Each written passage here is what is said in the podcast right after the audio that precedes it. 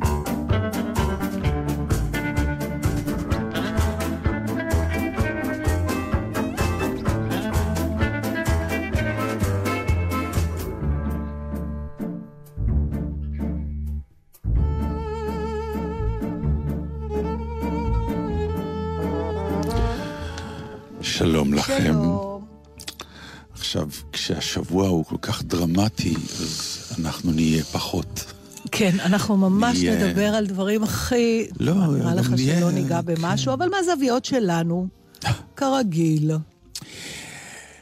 אה, מה? אתה מתחיל? לא, זה לא עניין של אה, להתחיל, אלא? זה פשוט עניין של אסוציאציות. כן. אה, מבחינה דרמטית, למשל, כן. אה, גבאי אה, מסתכל המון על הטקסט, אה, ניסה להיות? דרמטי, כן, כן, ניסה להיות דרמטי יותר. אה, כן, באמת, אני... כן, אה, כאילו, אה, זה נורא מעניין. עדיף לא... היועצים שמאחורי, הרי, הרי אף אחד לא עושה דברים כאלה בכלל. בזמן בחירות אתה לא רץ לבד. אתה תמיד הולך, יש מאחוריך אה, הר אדם אבל הם, של... הם למה או גם לאיך? הם- הם השאלה אם להכל, יש הם יועצים להכל. לאיך. הם בטח אז שיש. איך מה הם זה? כל פעם נופלים? הם לא? נופלים, זה א', גם עניין, אני יכול להגיד לך כבמאי, כל פעם כשאתה בא מול שחקן, כן. אתה צריך להשתמש בדברים שיש לו, ולא לכפות עליו דברים שאתה חושב שצריך. Mm, מעניין. אה, קודם כל היה איזה תסרוקת חדשה שם לגבאי, לא יודע, משהו כזה, פתאום שביל בצד כזה, מסודר מאוד, אה, לא עניבה. אדומה. מישהו אמר לו, אדום ברקע של כחול ולבן, אה, כהה, אה, חליפה כהה, חולצה לבנה, אדום, זה תמיד בום, זה נותן בפריים איזה... אני דווקא שמתי לב לעניבה התכלת של ביבי, כשהוא עמד, כשמאחוריו דגלי ישראל, ואז הוא נראה כמו, ממש כמו הצבעים של נכון. הדגל, אמרתי, זה לא סתם. אבל ברור, בדרך שום כלל, דבר לא אבל על. העניבה האדומה לא שמתי לב. כן, בטח. עכשיו, הדבר השני, אה, קודם כל, את- ה- זה שאומרים כנראה שכיבו או לא הפעילו את הפרומטר, כי הוא באמת, אה, הוא היה עם אה, מחברת שהיה הנאום, הנאום היה כתוב במה שנקרא דף מודפס. מכיוון שהוא רצה להיות זקוף ולדבר נכוחה עם הרבה אז כנראה שהכיתוב היה מאוד גדול. אז הוא נאלץ כל שנייה להחליף דף, כי... אה, כי? נגמרו הדפים. בדיוק. לא, זה מדהים, עשית ממש כן. מיקרו-כירורגיה שום של דבר, רק הדבר. אה, איך שראיתי, זה פשוט צץ לעין כל שנייה. הוא דפדף כי, אמר, כי הוא אמר, חבר'ה, אני, אני אה, לא רוצה להתבלבל, מה שנקרא, אין לי פרומטר. עכשיו אני צריך מדי פעם להסתכל למטה. אבל איך אתה יודע שזה התקלקל? לא, אחר כך? הודיעו. אה, אה, אוקיי. לא, הוא לא התקלקל, כדי שהיא לא תראה. אה, שתביני, גדול, לא? לפעמים החיים יותר דרמטיים מהכל. עכשיו, היא ישבה שמה במשחק, באמת אחד המשחקים הקולנועיים הכי יפים שראיתי.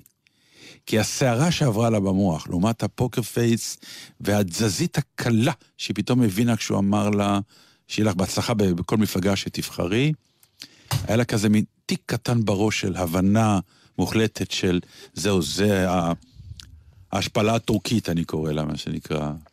מה, כמו עם השגריר? כן, מה שנקרא, אני יושבת למטה, אני בפריים, מפתיעים אותי לפני כולם, מביכים אותי, עושים לי... אה, עושים לי זובור, זה זובור באופן מוחלט וברור. אבל, אבל זה כאילו היה אולי הפרשנות של ה by-product. מה שהעניין היה שהוא אה, התגרש ממנה, אה, והוא לא אמר לה קודם, כלומר, הוא עשה את זה במקום שאי אפשר יהיה... בוא נדבר ב- על זה. ובפומבי. בפומבי, אבל הכוונה, אני לא חושבת שהוא רצה להשפיל אותה, לא? כלומר, בטח הייתה איזו סיבה שכדי שהיא לא... אני רוצה להגיד לך בטוח היה משהו. פה משהו אישי, אבל האם... אני מנסה לחשוב על הנקודת התחלה. זאת אומרת, האם הוא ישב ואמר, טוב, אני עכשיו צריך, אחד, להיפטר ממנה, שתיים, להשפיל אותה בעודי עושה את זה. הוא הודה שזה מה שהוא רצה לעשות. להשפיל אותה? מהמם. באמת? כן. כי היא, לפי, דע, לפי מה שהוא טוען, השפילה אותו. היא התחילה, מה שנקרא. כן, היא התחילה. בהשפלה הפומבית הזאת שאתה מעמיד את האנשים לפני uh, עובדות ולפני קהל. בוא, אני, אני אתן לך uh, פרפרזה על העניין הזה, נגיד כבמאי. יש שלב שבו אתה נותן הערות לשחקנים וכולם שומעים. מהמם. ישנה לפעמים הערה שברור לך שהיא מאוד קשה לשחקן. ואז אחת משתיים, איך אתה חושב שזה יותר יועיל? האם תיקח אותו הצידה בסופו של יום ותאמר לו את ההערה אחת לאחת אישית, או שתאמר את ההערות האלה לפני כולם? אז אני אשאל אותך שאלה אחרת. בהצגה והיה לי הזאת... שחקן שעזב פעם את אוקיי, חדר אבל- החזרות, כי הוא הרגיש מושפל לאור ההערה שנתתי לו, אז- שהיא הייתה משחקית אז לחלוטין. ב- אוקיי, אז בואו נחלק את זה לשתיים. יש את הצד ששומע ובוחר להיעלב, לא להיעלב, להיות מושפל, לא מושפל, אבל יש כן. את הצד, בוא נגיד, ניקח את הדוגמה שאתה נתת, שאתה מביים, כן? ויש שתי- שני תסריטים. תסריט אחד, אתה לא מרוצה מהשחקן הזה, אתה רוצה להחליף אותו. זאת אומרת, אתה בוחר לתת לו את ההערה הזאת מתוך המחשבה שאולי זה ידחוף אותו לבד החוצה. זאת אומרת, אתה מביא בחשבון כבר אתה שהוא יושפל, זה משרת את מה שאתה רוצה לעשות, אתה לא יכול להגיד לו, תשמע, אני לא רוצה לעבוד איתך, אבל אתה רוצה לגרום לו שהוא לא ירצה. אפשרות שנייה, שאתה באמת, מה, שמעני... מה שחשוב לך זה ההצגה, ואז מטרת ההערה היא כדי שהשחקן יבצע את מה שאתה רוצה, כדי שההצגה תהיה יותר טובה. ואז יש שני תרחישים שונים. כן, עכשיו, אבל זה לא התרחיש לא שהיה נעלב- פה. אוקיי, אז, אז לכן... התרחיש הראשון שדיברת עליו, זה מה שבעצם קורה בדרך כלל. עבדתי כבר עם שחקן סלאש שחקנית, שתוך כדי העבודה היה לי ברור שהוא, היא לא מתאימים. אוקיי, ליהוק לא נכון. אוקיי. עכשיו, מה שלא, מה שחסר כאילו, גם הק- הלהקה, זה לא רק אני הבחנתי, גם הלהקה זה מסוג הדברים שכולם רואים. הלהקה מבחינה, לצורך העניין הלהקה זה הקהל, כן? או לצורך העניין חברי לא, המפלגה, אוקיי. אוקיי? כולם יודעים שההתאמה היא לא מתאימה. זאת אומרת, נו. כל העולם במטה עכשיו, אנחנו עושים ו- לא, אנלוגיה כן, לגמרי אבל, ל... אבל זה לא איזה הפתעה, איזה בום. גם, גם היא ידעה שהיא לא לגמרי מתאימה בזיווג הזה. עכשיו... עכשיו אנחנו מדברים על הדרך, אם. ככה. ולכן בדיוק, הדרך היא, אה, אתה לא אומר לשחקן מול כל הקאסט, "רב, תשמע, אני מעיף אותך מההצגה, או אתה לא מתאים, והייתה טעות, ותודה שלום, ותלך. אלא אם כן, אתה לוקח אותו אלא הצידה אם כן את אתה זה. מפחד שאם תיקח אותו הצידה ותגיד לו את זה, הוא יכול לעשות איזה מהלך שאחר כך יפגע בך, ולכן כאילו אין לך ברירה, זה לפחות היה התירוץ שלו, או מקורביו, Mm. של למה הוא עשה את זה ככה. כי אמרו, אם הוא היה לוקח אותה באופן אישי, היא הייתה מקדימה אותו ואומרת, אני לא יכולה להיות איתו יותר. דרך אגב, תדע לך, זו אצילות, אני לצערי לא יכולה לתת שמות, אבל אני... יכול, כמובן יכולה לתת לך אותם באופן פרטי אחר כך. זה ברור שתעשי. אני עבדתי פעם באיזה אה, הפקה, בסדר? Mm. בכוונה ככה מטשטש את הפרטים. אה, אחד השחקנים נקלע לסוג של משבר אישי או... אישי, אה, שהתבטא בצורה פומבית לא נאותה. לא ניכנס לפרטים. זה היה מרוב לא מי ניכנס לפרטים, אנחנו כן, בלי פרטים כבר. בסדר, לא, אבל זה התרחיש, בסדר? ואז מה הוא עשה? בוא נקרא לו המפיק של הדבר הזה. היה ברור שאותו שחקן לא יכול להמשיך לעבוד, בגלל הצורה שהוא התנהל. אבל זה היה מפיק עם גדלות נפש. ומה שהוא עשה, הוא היה יכול להרוויח את הנקודות שלו, וכן להוציא החוצה את אצלי לא יעבור דבר כזה. אבל הוא לא עשה את זה. הוא נתן לאותו שחקן את האפשרות להתפטר. כאילו, זאת אומרת, הוא כן לקח אותו לשיחה, אמר לו, תשמע, אתה לא יכול להמשיך, אבל אם אתה רוצה שההודעה תצא ממך, אז בבקשה. וזה דבר שהוא לא... לא קל לעשות. זאת אומרת, אני לא חושבת שזה מה שהיה צריך להיות, כי כנראה הייתה מלכלכת עליו, או לא, אין לזה סוף, אני כבר לא יודעת. כי בפוליטיקה זה כבר לא עובד. נכון, נכון, נכון, אני מבינה, אבל... היה פה טקטיקות אחרות, אנחנו... כמובן. מנהיגותיות למיניהן, כל מיני שטויות כאלה. אני, ההגדרה שהכי אהבתי, אני באמת אה, מצרה על זה שאני לא זוכרת למי לתת את הקרדיט על זה, או שראיתי את זה בפרייז מישהו, כזה פובליציסט שאמר, אה, או איזה טוקבקיסט שאמר, מה עשה פה? כאילו, אתה יודע, זה, מה הוא עשה? רצה להוציא לעין, הוציא לעצמו את שתי העיניים. זאת אומרת, זה עורר איזו אי נוחות. יש הרבה אנשים שמתעסקים עכשיו באיך הוא עשה, ולא בלמה ובמה, והאם זה היה נכון. אתה יודע מה, אני רוצה לדבר איתך על משהו אחר בהקשר הזה. בוא נדבר רגע על ה... איך אני אקרא לזה? הגדרה של מספר 2. יש תמיד תחושה שמספר 2 זה מישהו שלא הצליח להיות מספר 1. אבל אני חושבת, ופתאום זה עבר לי בראש, אפרופו ציפי לבני, אפרופו ששמעתי מישהו שמדבר עליה, שהיא בנויה להנהיג. יש אנשים, להיות מספר שתיים זה תפקיד שצריך להיות מנומק. זה אופי. זה אופי, וזה גם תפקיד נורא חשוב בעיניי. עזבי כרגע אם חשוב או לא, אנשים במקום מספר שתיים, זה אנשים שבנויים להיות מספר שתיים. אבל... הם מאוד טובים בזה. בדיוק, זה מה שאני אומרת. ולפעמים טועים לא... וחושבים שמאוד טוב להיות מספר שתיים, בוא נשים אותו גם מספר אחת, ושם הוא נופל. נכון, או לחילופין, הוא לא מקבל, גם האדם מול עצמו. אומר, הוא מרגיש לא נוח כשהוא מספר שתיים. יש מעט מאוד אנשים שאומרים, אני לא רוצה להיות מספר אחד, אני טוב ב... כמספר 2, ומספר 2 זה פונקציה נורא חשובה. עזבי כרגע חשובה או לא, לא זה ברור שהיא לא חשובה, לכן היא קיימת. לא, לא, אבל השאלה היא מי מוכן להיות שם, כי זה קצת כפוי טובה. אז, מספר 2 זה קצת כפוי טובה. אז אני אומרת שזה לא צריך להיות ככה, כי מספר 2 צריך לדעת להיות, זה לא פשרה. זו צריכה להיות בחירה, גם של מספר 1 שרוצה מספר 2 איתו, וגם של המספר 2 עצמו שרוצה בתפקיד הזה. אלא אם כן אתה אומר לי, אין דבר כזה לרצות להיות מספר לא, שתיים, תמיד... יש, תמיד יש. הבעיה היא שמי שטעם את מספר אחת, לא ירד שוב למספר שתיים. וזה מה שהחליטו בבנט. אז זאת הייתה טעות. ו... לא, אז... זה לא הייתה טעות. לא, אצל ציפי לבני אולי מראש, היא באמת, נגיד לא שאנחנו... לא הייתה לה ברירה. לא הייתה לה ברירה, כי השותפות שלה עם הרצוג, הם תמיד הוצגו כמה שנקרא המנהיגים החדשים. זה מה שעשו בנט ואיילת. עד כדי כך שהם אפילו הקריאו שורה-שורה כדי לשדר, אנחנו אותו דבר. יחד, אין פה מספר שתיים. מה שנקרא, בדגל שלהם, באות, נכון, יש אבל, איילת אבל... ובנט, וברשימות הוא ראשון, ו... כלומר, הם מנסים כן לשדר, כן, אבל אז אני אומרת... יש מספר אחת ומספר שלוש. אז אני אומרת, בדיוק, אז זה אידיוטי. זה לא אידיוטי, למה? זה עניין... ש... כי זה עניין... אלא אם כן באמת שניהם לא בנויים להיות שתיים. ברור, mm. מפה זה מתחיל. ופה זה מתחיל. וכמה אדם כנה עם עצמו, במובן שהוא, יש הבדל בין, ל, ל, אתה טוב כמספר שתיים, אבל אתה לא רוצה להיות מספר שתיים. יש אנשים כאלה. יש אנשים כאלה, ולפעמים אה, מטעים אותם, הסביבה מטעה אותם, ואומרת להם, לכו, לכו, אתם גם יכולים להיות טובים במספר אחד. תראי, להיות מספר שתיים זה אופי, זה החלטה, אבל החלטה לא קלה, כי באמת זה הנה, כפוי טובה. אבל אתה, אז זהו, שאתה ממשיך עם השפיטה הזאת, גם ב understatement שלך, אתה אומר, מספר שתיים זה מספר, זה מישהו שלא יכול להיות מספר אחד. נכון. אבל לא, אז אני אומרת לך שזה בדיוק מזה מתחילות הבעיות. אין פה עניין של זה בעיות. זה לא אותו תפקיד, זה לא אותו דבר. מספר שתיים זה להיות מספר אחד במספר שתיים. להיות, זה תפקיד אחר. אז מה את רוצה לומר? אני לא ככה מבין. אני רוצה לומר שאנשים צריכים להיות כנים עם עצמם ולהבין, זה כמו בכדורגל, תראה, אני לא מאמינה שאני מביאה לך דוגמאות מכדורגל. נכון, בכדורגל לכל אחד יש תפקיד שלו על המגרש, כן. או בכדורסל, זה צריך לעשות זה, זה צריך כן. לעשות זה. עכשיו, חלו, בלם נעלב שהוא לא חלוץ, זה פחות טוב להיות בלם מחלוץ, או פחות טוב להיות שוער ממגן. זה לא, נכון, כל אחד יש משהו טוב בו. אה, א', לא? זה נכון, אבל העילה הולכת תמיד יותר לחלוצים או לשוערים. כי הם קובעי אה, כאילו תוצאות, פחות או יותר. הם, הם מקבלים יותר את, ה, את העילה הגדולה.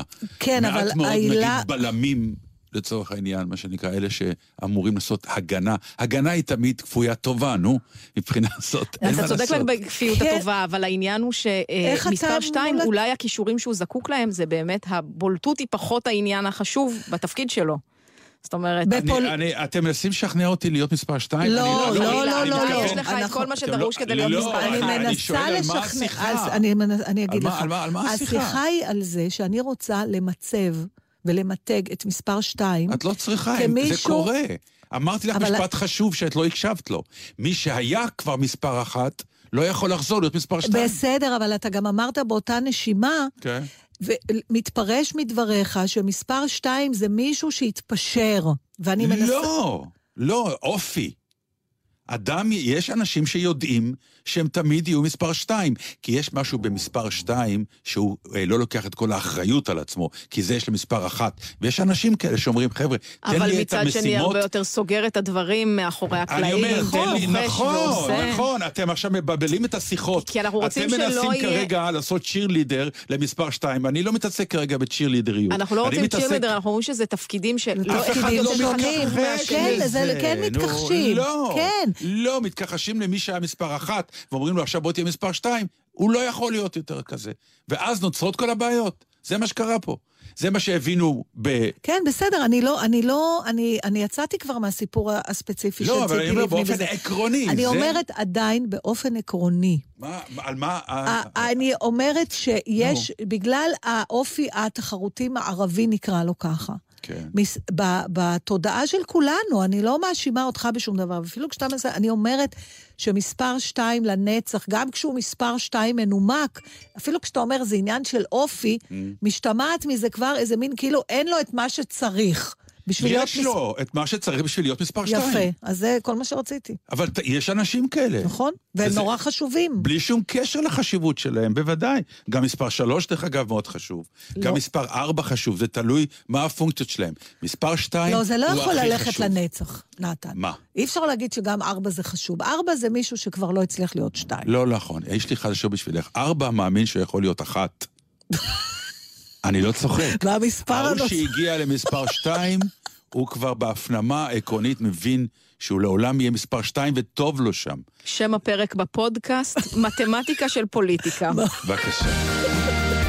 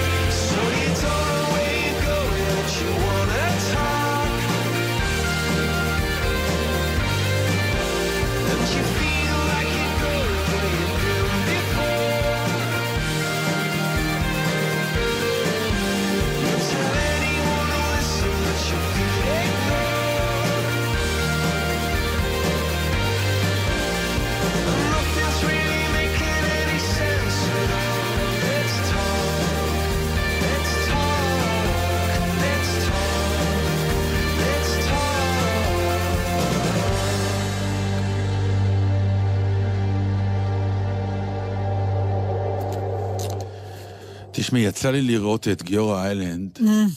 גם באינטימי עם רפי רשף. וגם אחר כך בתחקיר. במקור. במקור. כשראיתי את אינטימי עוד הייתה אווירה של יגאל בשן מאחורי הקלעים, Mm-hmm. של ההתאבדות שלו. כתוצאה מכאבים שהוא... כתוצאה מכאבים הולידו ו- גם דיכאון, ו- כן. וכולי. ויורא איילנד סיפר, אני לא כך עוד, עוד שחיתי בחומרים, כי זה היה וידוי שהוא סיפר, הוא סיפר שהוא עבר איזשהו תהליך אה, כירורגי, ובתהליך הזה, בתהליך הזה נפגעו עצביו, ומאז הוא נהיה חולה כרוני של כאבים שב- ב- אה, נסבל. אין להם מזור בכלל. כלומר, עכשיו, הרעיון שיש לך משהו שאין לו מזור, אפילו לה, אה, מבחינת להקל על התסמינים, זה לקום כל בוקר לסוג של גיהנום. והוא הודה שבהחלט מדי פעם צצות מחשבות אובדניות לאור העובדה שקצת בסיטואציה הזאת. ואז הוא בא, וראיתי אותו בתח... ב... במקור, מספר על מה היה הניתוח, ובעיקר על התופעה הזאת שכולנו יודעים אותה, חלקנו כ...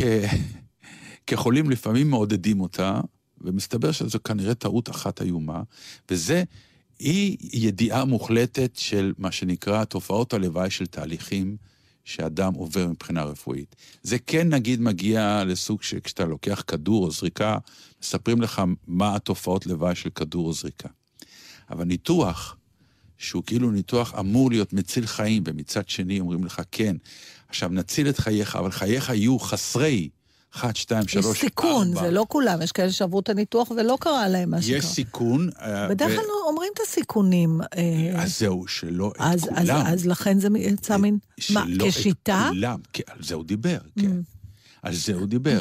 כלומר, משהו בזה שאתה כחולה לא באמת מחליט החלטה מלאה, כי אתה לא מקבל תמונה מלאה, היא מרתקת אני- מבחינת העובדה של האם להעלות לדיון את העובדה הזאת שלשמור על החיים, מה שלא יהיה כערך עליון, ולא אכפת לנו אם בגלל זה תאבד את העונות שלך, תאבד את ה... אה, ת- תטפטף שתן מהיום עד יום מותך בלי שליטה, זה מסוג הדברים שאדם צריך לדעת לפני כן. אני שמעתי אותו מדבר על זה שנודע לו אחר כך, כשהוא הלך לאיזה בירור, על אה, אה, האחוזים, והוא איש אנליטי וריאלי, אז בשבילו זה דבר מאוד חשוב. שאמר לו מישהו, זה 19 אחוז שהניתוח יצליח. זאת אומרת, אם הייתי יודע מראש שזו הסטטיסטיקה, אני לא הייתי עושה את הניתוח גם לא על 40 אחוז, הוא אמר. אני צריך להחליט אם, אם, אם העניין הוא סטטיסטי. עכשיו, אם- זה... אה, אבל בעצם מה... אמ, אני כאילו שואל את עצמי, האם אפשר, איך אפשר בכלל אה, להביא לידי מודעות עד כדי כמעט לחקוק סוג של חוק או תקנה, שמחייבת רופא לספר לחולה את הכל ולהשאיר בידיו את ההחלטה. בדרך, אני, בדרך כלל, זה, זה קצת אה, הפתיע אותי העניין, כי אני יודעת אפילו כשעשיתי אה, פרוצדורה כמו קולונוסקופיה, כן. אתה חותם, אני כבר לא קוראת את זה, אני תמיד בצחוק, אני מקווה שאין פה את המשכנתה שלך, שאתה מודע לכל הסיכונים, מתארים, להפך, מאוד מקפידים על זה, כדי שלא תבוא אחר כך ותגיד, למה מה לא זה אתה אמר- מודע? הרופא אמר לך את כל הסיכונים, את חושבת? אני חושב שלא. אתה, אתה ממש חותם על זה. לא, אתה על חותם על... מסמך שכתוב שאתה אה, אבל מסכים. במסמך, כן, אבל האם במסמך כתובים הסיכונים? תראי, חברות התרופות, הרי אם אתה קורא היום, זה גם כן סוג של, בגלל- חברות אה, הביטוח, יש כסת"ח. נכון, אז נכון. יש בכל תראה- כדור, כולל כדור נגד כאב ראש, נכון, למטה תיאורים- כתוב סכנת מוות. נכון, עכשיו, אז מה? בוא נגיד דבר זה כזה. לא העניין. זה שיגידו לך את הסיכונים, גם צריך לשים את הכל בפרופורציה. נקודת המוצא היא כבר לא טובה, אתה חולה. בסדר? אז כבר יש משהו נגדנו. נו, עכשיו, בתוך הדבר הזה, כן. יש, יש סיכונים זה, אה, שצריך, מקמטים אותם באחוזים, כי אין לך ברירה אחרת. אבל דבר איתי על האחוזים האלה, שאני אדע. כן, אבל אם יש סיכון של 2 אחוז, שאתה, אה, יקרה לך את הדבר הכי גרוע, זה נורא מעט 2 אחוז. מצד שני, אם אתה ה-2 אחוז האלה, אז בשבילך זה 100 אחוז. אז לפי מה, אז לפ... אני לא יודעת כבר, את יודעת, בוודאי שאת יודעת. ברגע שתהיי בסיטואציה ויגידו לך, תשמעי, ב, ב, זה, יודעת ו- מה, אבל כמו, אומרים לך גם מה. יקרה, נכון. יש מישהי שלא נכנסת להיריון בגלל שיש אחוז אחד של ילד אוטיסט יפה, או משהו כזה. נכון. לא מש- אז אתה כן, אני אומר, היא- ברגע שאתה יודע גם את האחוזים, כן. אז אתה יודע, אתה תיקח את רמת הסיכון שלך, אתה תחליט. אבל אומרים לך גם מה האחוזים, אם לא תעשה את הניתוח הזה, מה יקרה אז? ברור שאתה כי יודע. כי אתה חייב גם את הצד השני. אבל הצד השני הוא אתה לקראת, מה שנקרא, תספור את ימיך, לא משנה. אני רוצה להגיד לך משהו... כי מישהי אמרה שם, סליחה, אתה בגיל 65, אם אתה רוצה, אז תישאר בשביל המשפחה שלך בחיים, ולא יהיה לך זרע ולא יעמוד לך, סליחה על הביטוי. אתה בן 65, כן. אפשר לוותר על זה. אמרה הרופאה, מי את שתגידי, תגידי לי את זה כפציינט, אני אחליט. אז אני רוצה להגיד לך עכשיו... והיא אמרה את זה כאחת שלא אומרת את זה לפציינט. נכון, אז אני רוצה קצת לדבר על הדבר הזה, דווקא מהצד ההפוך שלו. Mm-hmm. שלא ישתמע מדבריי שאני ליבי לא עם גיאור איילנד ועם המאבק שלו, ובאמת, אם יש דברים רשלניים שנעשו שם, אז הוא צודק. אבל, הרבה פעמים אני נתקל, נתקלת בסוג רפואה הבאמת האחוזי, הסטטיסטי. ואני רוצה להגיד לך שבמרוצת השנים, אני קיבצתי סביבי את הרופאים שלי, אני מדברת על הרופאים הקבועים שלי, רופאי המשפחה שלי, הגניקולוג שלי, שהם רופאים, מה שאני קוראת במרכאות, פסיכיים, במובן הטוב. רופאים של פעם. הוא לא מתחיל לשים לי על השולחן את הסטטיסטיקות. הוא אומר לי מה לעשות. אני יכולה להתווכח איתו, להגיד לו, תקשיב, אני קראתי מחקר וזה אומר, תעזבי, אני אומר לך, זה מה שאת צריכה. ומאחר והוא למד רפואה, ועכשיו, כמובן שזה שביל זהב, אני לא רוצה שהוא יחליט בשבילי על הכל. מצד שני, הרפואה הזאת שרק נותנת לי נתונים סטטיסטיים, ואז אני צריכה, בלי שום ידע, עם הפחד שלי מהמחלה גם ככה, להתחיל להחליט על עצמי, זה גם נורא קשה. ואחת לא, הסיבות לא שאתה מסכים. הולך ל... תשמע... לא מסכים אני... איתך. לא מסכים איתך. אני היום... את זה. נולד מה שנקרא אה, דעה שנייה, וזה, פעם הרופא באמת היה הגורו, מה שהוא אמר, אבל הבינו כבר שהם טועים. בסדר, אז אני אומרת, צריך לדרג את זה, אי אפשר עכשיו לבוא ולהגיד, הרופא צריך להגיד הכל ואתה תחליט. ברור שאתה תחליט. הרופא... תמיד אתה מחליט, אבל, אבל אני רוצה שרופא ייתן את דעתו גם. אבל לא... תשמעי גם את דעתו, ותשמעי הודעה אוקיי, של 40 רופאים. אבל על זה בדיוק מדובר. איך אפשר לשמוע דעה של רופא אם אתה כמאזין לא מקבל את כל הנתונים? על זה הוא דיבר. אוקיי. הוא לא אמר... יש הרבה רופאים שגם לא נותנים לך את דעתם, והסיפור הכי ידוע שלי, אתה לא זוכר שהייתי בהיריון עם הבת הצעירה שלי, והתברר שאני נשאית של איזה... כמו שהוא קרא לזה, פרמוטציה ראשונית של כן. פרג'ל איקס, זה גנטיקאי עילוי, אבל, והוא ישב מולי, והוא רק נתן לי מספרים. אם יהיה 45 זה נורמל, אם יהיה 500 זה מפגר טוטל. No. ואני אומרת לו, ואם יהיה 200 זה באמת בעיה, לא יודע מה לעשות, זה אתה מחליט. כאילו, אז מה אני עכשיו צריכה, לפי מה אני אחליט אם לעשות הפעלה? תגיד לי מה אתה חושב. תגיד לי מה אתה חושב. כדאי לך לעשות את זה, אני ממליץ לעשות את זה, okay. אוקיי. אני חושבת... יש הרבה רופאים שלא, כי הם מפחדים שאחר כך תגיד, אתה אמרת. ואז אני מוצאת עצמי בעצם מול בן אדם שאני מצפה ממנו למידע, אבל גם לדעה שלו. לא רק להביא כן, לי... כן, אבל פה יש הסתרת מידע. מת... מתוקף איזה אינטרס? מתוקף, אומרים, גם אינטרס קצת כלכלי, כי זה היה ניתוח פרטי, שתביני. או, זה, אנחנו כבר מגיעים למחוזות... אבל לא, uh... על זה מדובר. אני לא כרגע מדבר על רפואה ציבורית, או, או מה שאני... באופן עקרוני, כ... כ... כרופא, אתה חייב לתת ל... לקליינט שלך, הוא, הוא, הוא, בטח מבחינה, אם זה רופא פרטי, אז הוא קליינט שלך, חד וחלק. הוא אדם שהולך לשלם לך כסף, אתה חייב לשים את כל הסחורה על השולחן.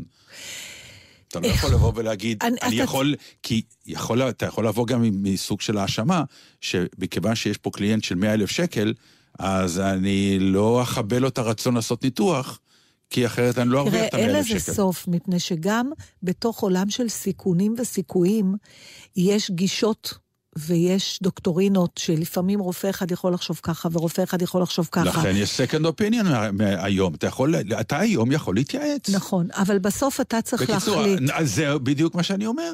זה הכל. אתה צריך להחליט כשהכל על השולחן, ואתה תחליט. הרופא יגיד לך, תשמע, זה אחוזים קטנים מאוד, לפי מה שאני מבין אצלך, זה הסיכוי, לא משנה, אבל שישמעו את הכל. לא שיקום אחרי ניתוח, ואף אחד לא אמר לי שאני... נכון, אבל אתה צריך, גם להביא, בלי... אתה צריך גם להביא בחשבון שיכול להיות שלא היה קורה לו. מה שקרה לו. ואז בסדר. מבחינתו, טוב שהוא עשה את זה. לא, הוא גם יכול להיות שהוא היה עושה את זה. עם הס... אבל דבר, הוא לא רוצה לקום אחרי ניתוח עם הפתעות. הוא רוצה לקום אחרי הניתוח עם ההימור שהוא לקח. יש לי חדשות בשבילך, נתן. מה? אני חושבת שגם אני לא רוצה לקום בלי ניתוח, בלי הפתעות, אני פשוט רוצה כבר בשלב לדעת לא, אבל זה, זהו, אבל אה, זה בדיוק העניין. ההבדל במה שאת רוצה למה שקורה, זה ששם הסיטואציה היא אה, הכרחית. כלומר, כפו עלייך סיטואציה מסוימת, כי בבוקר לקום בלי להחליט, זה, איך אומרים? בלי הפתעות, בלי, בלי הפתעות. זה, כן. באיזה גיל אנחנו מתחילים לחשוב, אני עוברת במעבר חד, כן. וכמובן, קודם כל נביע את הערת, אני חייבת להביע את הערצתי לגיאור איילנד, גם על ההתמודדות שלו, גם על האופן שבו הוא היה מוכן להיפתח. הוא איש מופלא. כן. לא, גם תראה איזה יופי, שיושב בן אדם ומדבר בכנות, אה, בפשטות, ובלי... בלי שום מניעים נסתרים. פשוט, נכון, הוא באמת, כן. הוא, הוא מספר אה. בלי אמוציות מיותרות. אתה יודע, ש, שלוקחות את הסיפור למקום אחר, אתה מבין לגמרי גם את האמוציות שם, אבל... אבל... הוא בדיעבד עשה שירות אה, נפלא, אני חושב. כן, אני אבל אני נורא מקווה שיפסיק לכאוב לו. זה כנראה לא יקרה. לא מבינה את זה. אני גם לא, ושלא נדע מהדברים. אם בא כאב, למה הוא לא הולך גם? כי לא כל כאב, כי... אה, מה זה הדבר הזה? אני לא יודע, מבחינה רפואית אין לי שום... זאת הסיטואציה. יש אנשים, דרך אגב, ואני מכיר את זה כי יש אצלנו את זה במשפחה מישהו, שיש לו כאב כרוני. כן, נכון, יש מרפאות יש כאלה. כאלה. ויש מרפאות כאב, ש... וזה חיים, ש... באמת, שלא נדע, זה מסוג הדברים... זה מצחיק, הייתי אצל רופא, אצל רופא אור, ואני כזה, את יודעת, אני בודק שומות, כי אני מלא שומות, אה, ש... אז אתה חייב לעשות בדיקה... יכול להיות פקיד. חצי שנתית או משהו כזה, כמו שהוא אמר לי, חצי שנתי, כבר רק לפני שנה הייתה אצלי, מה, חצי שנתי. גם עליי הרופא אור נוזף, וליאור אמר פה משפט. מה? הוא אמר, את צריכה לבוא כל חצי שנה. אמרתי לו, למה? הוא אמר, כי הג'ינג'ית אתם טעות פיגמנטלית. אוי, כמה הוא צדק. ואחר כך אמרתי לו, תשמע, יש לי פה משהו בציפורן. זה פטריה? לא, זה לחץ של נעל. כן. אמרתי לו, יש, יש דבר כזה? הוא אומר, כן, כן. אמרתי, טוב, אבל איך נפטרים? לא צריך. אמרתי לו, מה הפירוש? עזוב, לא נוגעים. נו. אמרתי לו, מה? הוא אומר, את רוצה שאני אוציא את הציפורן? אמרתי לו, לא. טוב, זהו. נכון, אני גם, יש לי בוהן רדומה.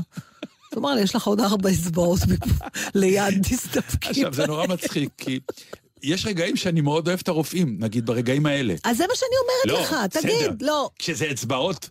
בגלל לחץ של נעל, אבל כשמדובר בחיים שלך ובעוד מיני תופעות שאיכות החיים שלך אה, יורדת בהמון אחוזים, אפרופו אחוזים. והוא לא סתם אמר שלגבר הגודל שמתקטן, אה, אלה, אלה, אלה, אלה דברים... אתה עשית את הבדיקה, את ה-PSI הזאת? PSA? מה זה? לא, אז ראית וראית, ואת הכי חשוב, אה. הדחקת. לא, אין לתאר אתכם, אין לתאר אתכם. אה, יש בדיקה. עשיתי בדיקת גודל. לא, יש בדיקה שבודקת הורמון. את, כן, כן, את ההורמון, בסדר? שאם הוא גדל, אז... עכשיו, מה שיפה זה מסוג הבדיקות, שאם היא, תקין, היא שלילי, אם היא גבוהה, סימן שיכול להיות לך סרטן. אם היא נמוכה, זה לא אומר שאין לך סרטן. שזה באמת, אתה יודע, מסוג נכון. הנפלאות. כן. שאתה לא יודע להתמודד איתו. אני לא יודע, אני עושה בדיקות דם כל כמה זמן, אני מניח שבפנים את... יש את הרשימה. אל תניח, נתן, תסתכל על הבדיקות, ועכשיו, אחרי שראית את כל הרעיונות... אני מסתכל, אני לא יודע איך לקרוא, יש שם... אז תתקשר אליי ואני אקרא לך. אין בדיקה שאני לא יודעת איך לקרוא לא, אותה. לא, אבל אה, הרופא תמיד מתקשר ואומר לי, לא, תשמע... לא, הרופא לא תמיד מתקשר. לא? לא. שלי כן. באמת? טוב, אני אעבור לרופא שלך. לא, כשיש בדיקות, הוא אומר לי, תשמע, ראיתי בבדיקות שלך משהו לא טוב. שמה, אז הוא בטח מתקשר. אתה תראה אם יש משהו לא טוב, לא הוא. ואתה תתקשר אליו, ואז הוא יגיד לך, זה כלום, תעזוב כמו עם האצבע. התפקיד שלך זה לדאוג, לא, תפקיד שלא... לא. דעת לאט לאט לאן זה הולך. אתה, אתה תיכנס לחדר ניתוח ותחתוך לעצמך את ההרמונית. אף אחד אחר לא יעשה לך את זה. אני רוצה להגיד לך שאני מאוד מתקדמת לקראת שלב שאם הייתי יכולה להוציא את כל איבריי, הכל מעיק עליי, הגוף שלי לא זורם איתי. לא זור, הוא זורם לכיוון הזקנה, אני ממש לא.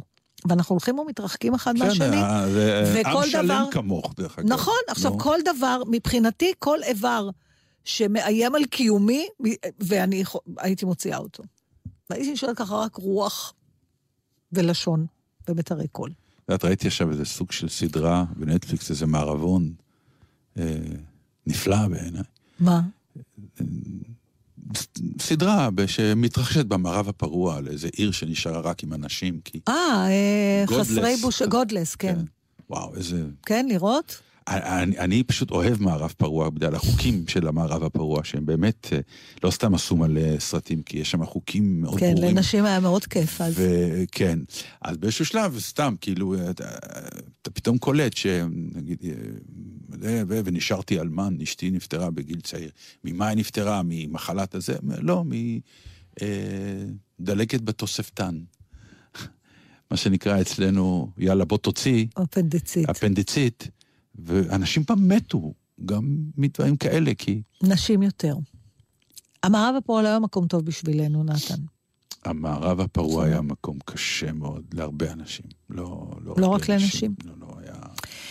אבל זה באמת... הנה, תשמיע לנו מערבון.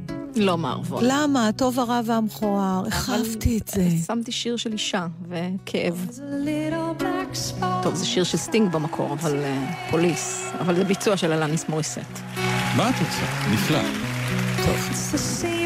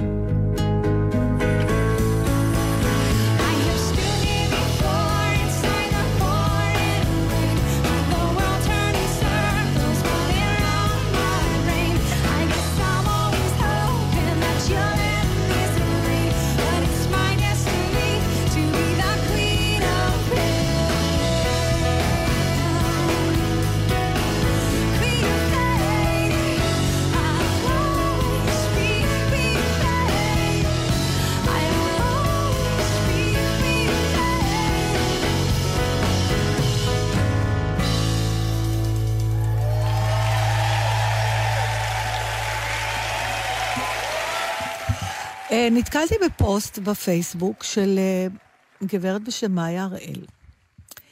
אה, והיא תסריטאית, לדעתי, לפחות זה, אני לא מכירה אותה באופן אישי, היא חברה בפייסבוק, מסוג החברים שפשוט, אתה יודע, חברי פייסבוק, אני לא מכירה אותה באופן אישי. פייסבוק שלך או של התוכנית? לא, לא, שלי. אה, ו... אוקיי. וראיתי שהיא עוסקת בתסריטאות, והיא כתבה פוסט שפשוט באמת התיישב לי על איזה יבלת ששכחתי מקיומה. תקריא. אבל, והתרגלתי אליה, אבל אני חושבת שהיא כותבת ככה, גם לא זו תשובה. בימים של קשיים כלכליים רבים כל כך, חלקנו מחפשים עבודה בנרות, משרה, חצי משרה, פרילנס, העיקר להתפרנס בכבוד ובעצמאות. כמות קורות החיים שהספקתי כבר לשלוח משולה למספר המיטות במשחקי הכס. גם לא זו תשובה. גופים גדולים, בינוניים, קטנים, כולם זכו לביקור קורות החיים שלי, ובכל זאת עשיתי שניים, שלושה דברים בחיים. משפחה תומכת, חברים עוזרים בחיפושים, אני עוד בת מזל, אבל אנחנו, מחפשי העבודה, הפכנו לשקופים. חתיכת נייר בלי נפש, בלי ניסיון, ידע ויכולת. לפעמים זה הגיל, לפעמים זה השם, לפעמים זה סתם מחוסר עניין. זה אפילו לא חשוב למה. כבדו אותי בתשובה, גם לא זו תשובה. נימוס בסיסי, מחווה אנושית פשוטה. בסופו של דבר, אני חכמה ומוכשרת ודי מצחיקה, אמצא עבודה ואתפרנס בכבוד אמיתי ואשגשג. אבל מעסיקים יקרים, זה לא מאוד מסובך, תתייחסו. אנחנו אנשים, לא ניירות A4. עכשיו, אני מכירה את זה מהכיוון שלי של לעשות אודישנים. כן. עכשיו, אני כבר ויתרתי, אבל פתאום כשקראתי את זה אמרתי, זה עדיין מעליב. ברור. את עושה אודישן, אם התקבלת, מודיעים לך. אם לא, אין תשובה. עכשיו, אני העלפתי את עצמי במהלך השנים, פשוט לא לחכות. ברור לי שאם לא יתקשרו זה לא, ולא להיעלב. לא, אבל אני מוכרח לדעת שהסוכן אבל... שלי לצורך העניין תמיד שולח לי תשובה. לא. אני תמיד יודע. לא. אז אצלי לא, ואצל רוב האנשים שאני מכירה. לא, לא נכון. אם לא שמעתי כן, זה הסימן שזה לא.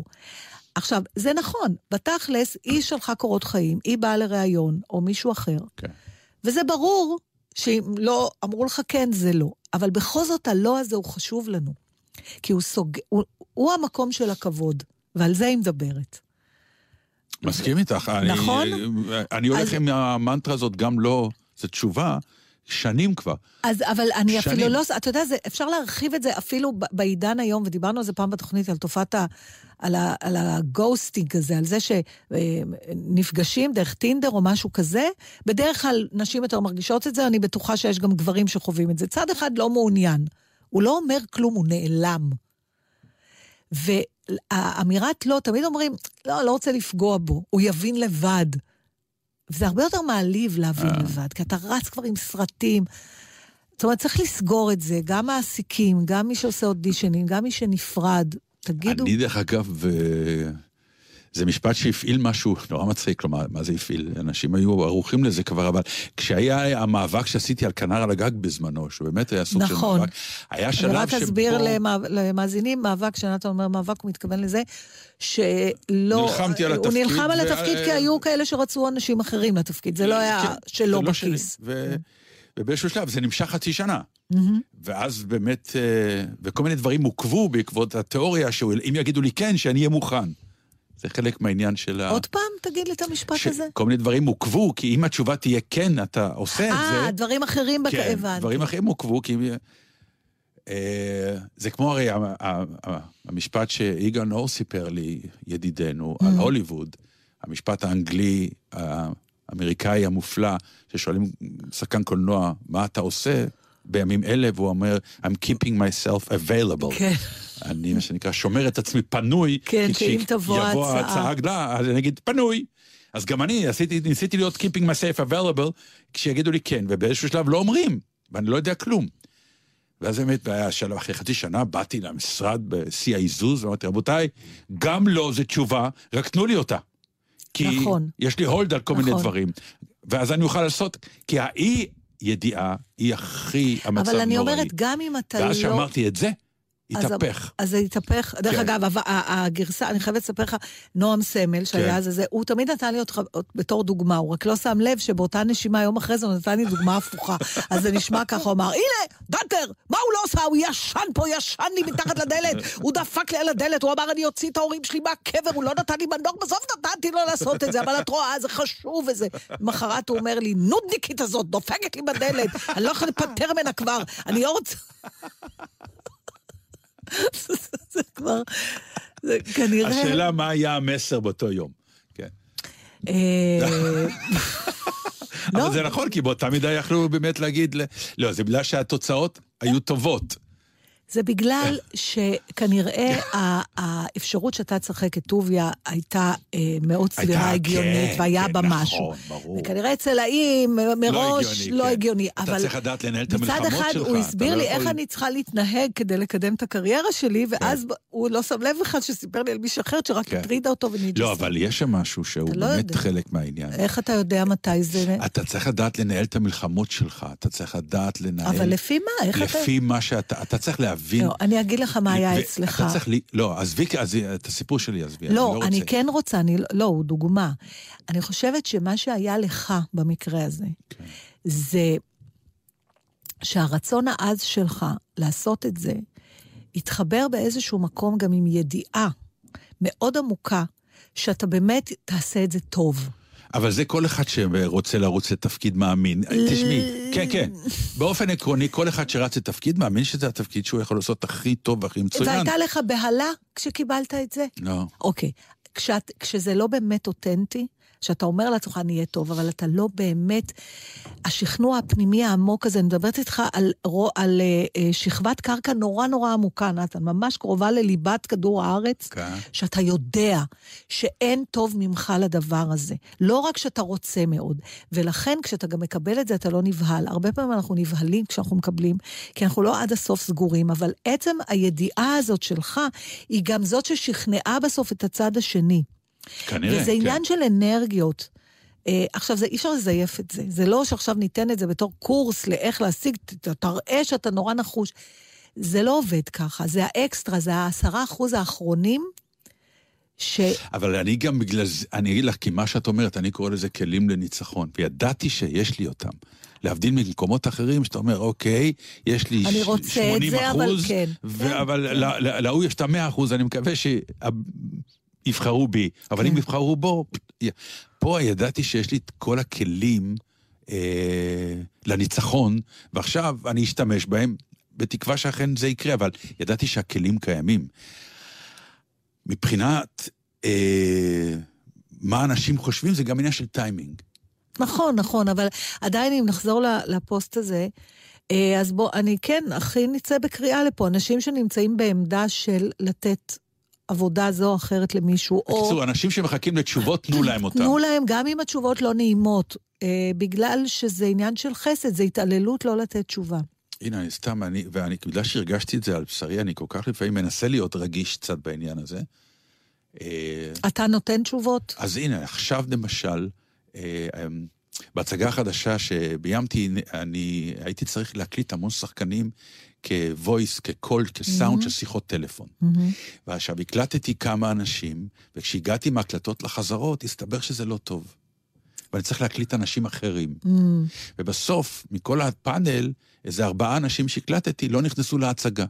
נכנסו אחרים במקומם. הבנת? כן. אז לאותם ארבעה, צלצלתי, אמרתי להם, רבותיי, אני מודה לכם על השיתוף פעולה והכל, אבל דעו לכם שבסוף, לאור החזרות וזה, בחרתי בצליל אחר. כך שאם תבואו להצגה, אל תצפו לשמוע אתכם, כי אתם לא. אבל תודה על המאמץ. כלומר, ידעתי שבאמת הדבר הכי לא נעים זה שבאמת הם יבואו פתאום להצגה. מעניין למה אנחנו רוצים לשמוע את הלא הזה.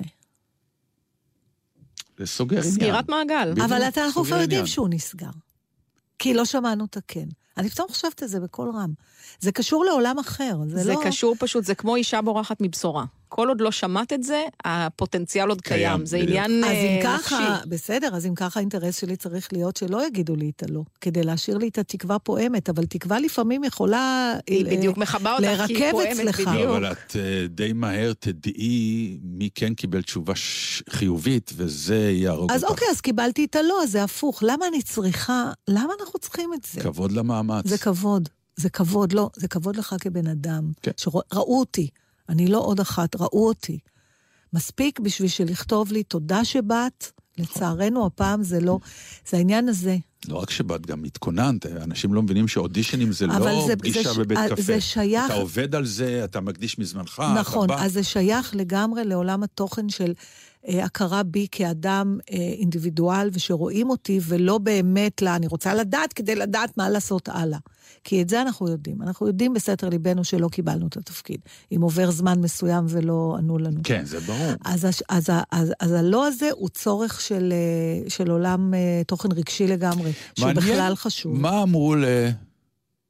נדמה לי קוראים לו כן, בריין מיי. בריין מיי כן, מה הוא איתו? הגיטריסט של קווין. נכון. עכשיו, גיטריסט איך של ידע את זה? קווין, מי מי לא יודע את זה? אני? הגיטריסט חבל של... לי בשבילך. יש לו גם תואר בפיזיקה, זה על זה אני מדבר, אסטרופיזיקה. את מה? מבינה? הוא לא, דוקטור רגע. באסטרופיזיקה. הוא לא דוקטור, הוא בואו, זה דוקטור. של כבוד. הת- התואר שלו זה תואר ראשון, אבל בסדר, כן. לא, עכשיו היא מתקטננת אני איתו. מצטערת, זה- זה מין אני- דבר שאומרים עליו שהוא דוקטור. אז רגע, אתה נפעם מה... הוא מה... למד תואר ראשון באסטרופיזיקה. ו- יודעת מה? תואר ראשון בסדר, באסטרופיזיקה. אני ב- אני נוכחה מאוד, וגם גיטריסט כאילו- אחד המופלאים אז בעולם. זהו, כאילו, אתה אומר, אלוהים, תחלק. תחלק. לא יכול להיות שאדם, פתאום אחד הגיטריסט גיטריסט בקווין, אז שלא ידע עוד משהו, רק את זה. זהו מצוין, ותעזוב אותנו, כן? שיהיה אידיוט את האסטרופיזיקה תן לאנשים אחרים. אתה גם דוקטור לאסטרופיזיקה, אסטרופיזיקה, גם איזה מקצוע, כאילו, אתה אומר, אתה לא דוקטור ל... לא, מה שמייאש אותי זה שהוא לא הצליח לי... הוא מתפרנס מהמוזיקה ולא מהאסטרופיזיקה. הוא ש- יכול להרשות לעצמו. שנים של הורים אומרים, מה אתה הולך ללמוד עכשיו? מה אתה מוזיקאי? זה מקצוע, תלמד אסטרופיזיקה. ואז הוא אומר, למה הנה הוא מקווין? אין ספק שהוא קיבל את הדוקטור כבוד לאסטרופיזיקה. לא, לא קראתי שזה כבוד, דרך אגב. אני מוכרח לומר לך. אז אני, הוא לא סיים את התואר שלו כדוקטור, זה, אומרים את זה עליו. תגידו, כמה זמן יש לנו? כי יש לי, את רוצה... אין, לס- אין זמן בכלל, תם הזמן. אוי, היה לי משהו כל כך נחמד להביא היום. וכל מה שהבאנו עד היום לא נחמד. לא, מחר, לא. לא, בשבוע הבא לא יהיה לך? אני לא יודעת, זהו, כי זה היה קשור כאן למערכת הבחירות והאנלוגיה לתיאטרון, לא, והבאתי אז אני סצנה. אז ואז אני מפחדת שהם יסתדרו אז בשבוע. אני אעשה פרומו. שבוע הבא כן, אנחנו נדבר על פרידות נכון. קשות. כן, אני עוברת... אה, כן. כבר תשמעו. קשות אתם תשמעו, אני מניח שמה שנקרא, אני אשב ואבכה, והאישה די, די, תדבר אנחנו לא... ותדבר ותדבר. בואו, אנחנו צריכים לסיים. איזה שיר אתם רוצים לשמוע? של קווין, או... אה, אני רוצה את הטוב, הרע לא. והמכוער, הטוב, אפשר? הרע והמכוער זה יהיה בדרך הביתה. אה, יש שיר גם על לא, אם אתם רוצים. אה, על המילה לא? לא, לא, לא, לא, לא, לא, לא, לא, לא, לא, אל תגידי לי לא. אי אפשר, אי אפשר כבר, זה לא, לא. לא, לא, לא, לא. יאללה, הלכנו על קווין, שיר שכתב בריאן מיי, בואו נגיד אה, תודה למור הרטוב. הנה, ואני רוצה. לברך את הסינים שנחתו על הצד האפל של הירח. כן. אה, אתה רוצה עכשיו שאני אחליף? איך מי הפולנים, לא-? איך לא הפולנים. איך הפולנים לא נחתו על הצד האפל של הירח? כי שם היו מדליקים להם את האור. זה היה מתאים לנו. אה, שבת שלום. שבת שלום. you gonna take me home tonight? Oh,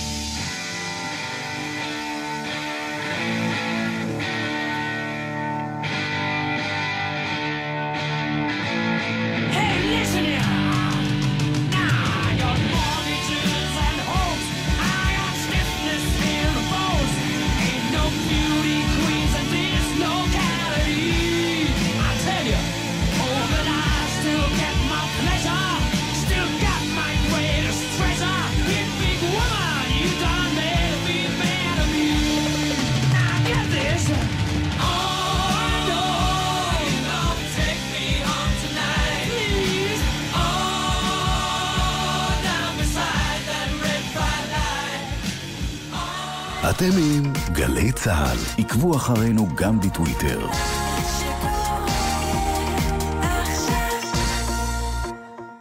הורים יקרים שלום, מדבר יוסי בן שמחון, ראש ענף הבטיחות בדרכים בצה"ל. במשך כל השבוע אנחנו מתאמצים לשמור על הבנים והבנות שלכם, כי בטיחותם חשובה לנו. סוף השבוע בפתח והם בדרכם הביתה. הם יצאו לבלות, להתאוורר, לנקות את הראש, ואנו מבקשים מכם לעזור להם לעבור את זה בבטחה כדי שיוכלו ליהנות גם בשבוע הבא.